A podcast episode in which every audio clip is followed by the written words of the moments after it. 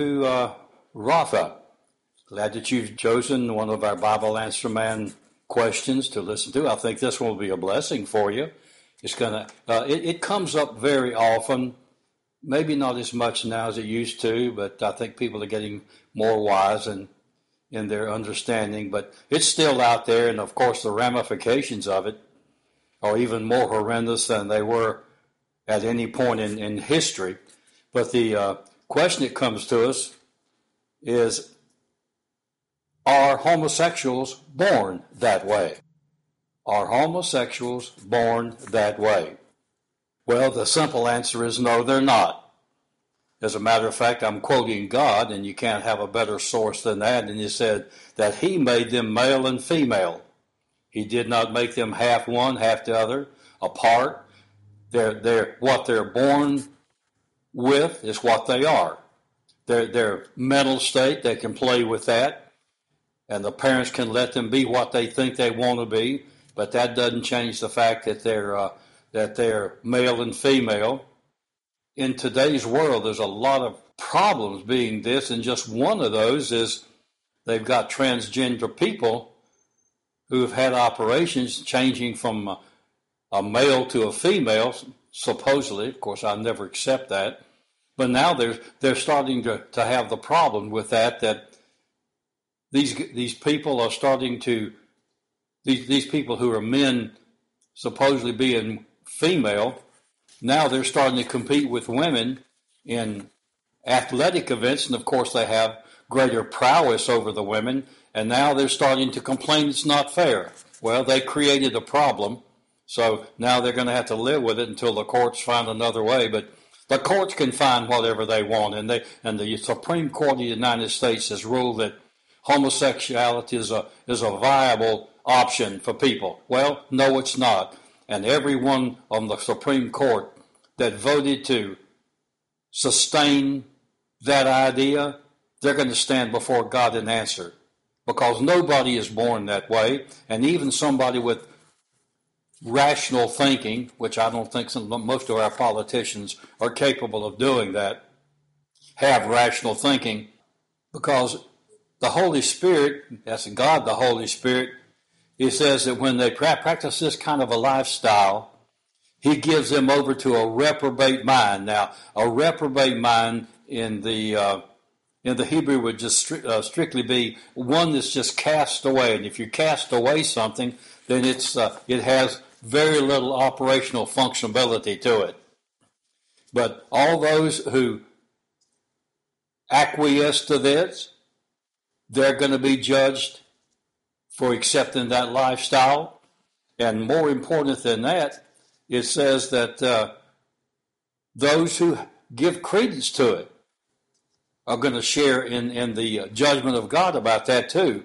Because it says in the book of Romans, chapter 1, that those who commit such things are worthy of death. It, do, it doesn't say that they have to die, but it says that they're, they're worthy of death. And unless something changes, that's, that's the state that they will die in. So it, it's not only those who practice this abhorrent lifestyle of homosexuality, but it's the people who give credence to that and, and give them some type of credibility and approve of them. They're going to share in the judgment of these people also when they meet their judgment. Now, of course, if you if you held that opinion and stated it before you were a Christian, and then when you be, become a Christian, God's not going to remember that anymore. But if you if a person continues to practice that and give credence and acquiesce to that kind of a lifestyle, then when they stand before God Almighty at, the judge at the great white throne judgment, then they'll be judged for part of that action. Now let me just say right here that Roth International and I as the senior minister, we call we don't call these people homosexuals. We call them what they are. They're sodomites. Now, let me just quickly add here that we love the person, but we hate their sin vehemently.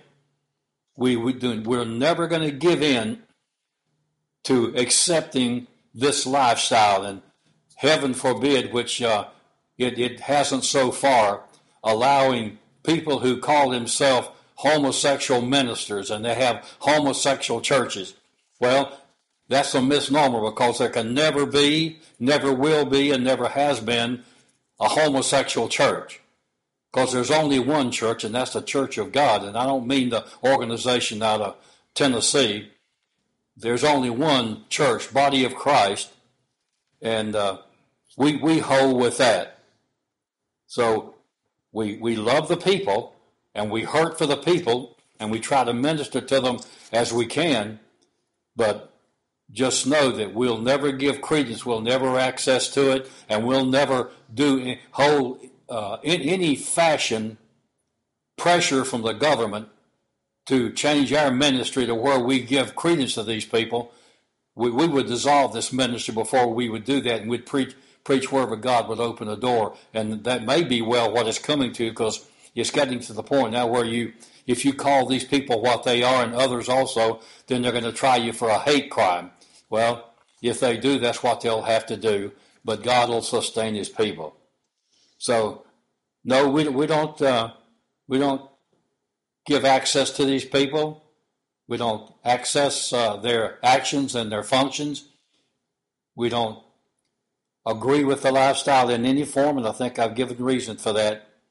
So those one can be uh, forgiven. The people who hold this lifestyle, they can be forgiven if they'll just repent of their sin, call upon the Lord Jesus Christ, and ask Him to forgive them and become their Savior.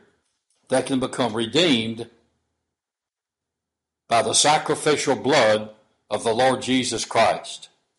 I think this has been very definitive and clear about homosexuality. As I said, we call it sodomy. And every Christian needs to stand against this sin.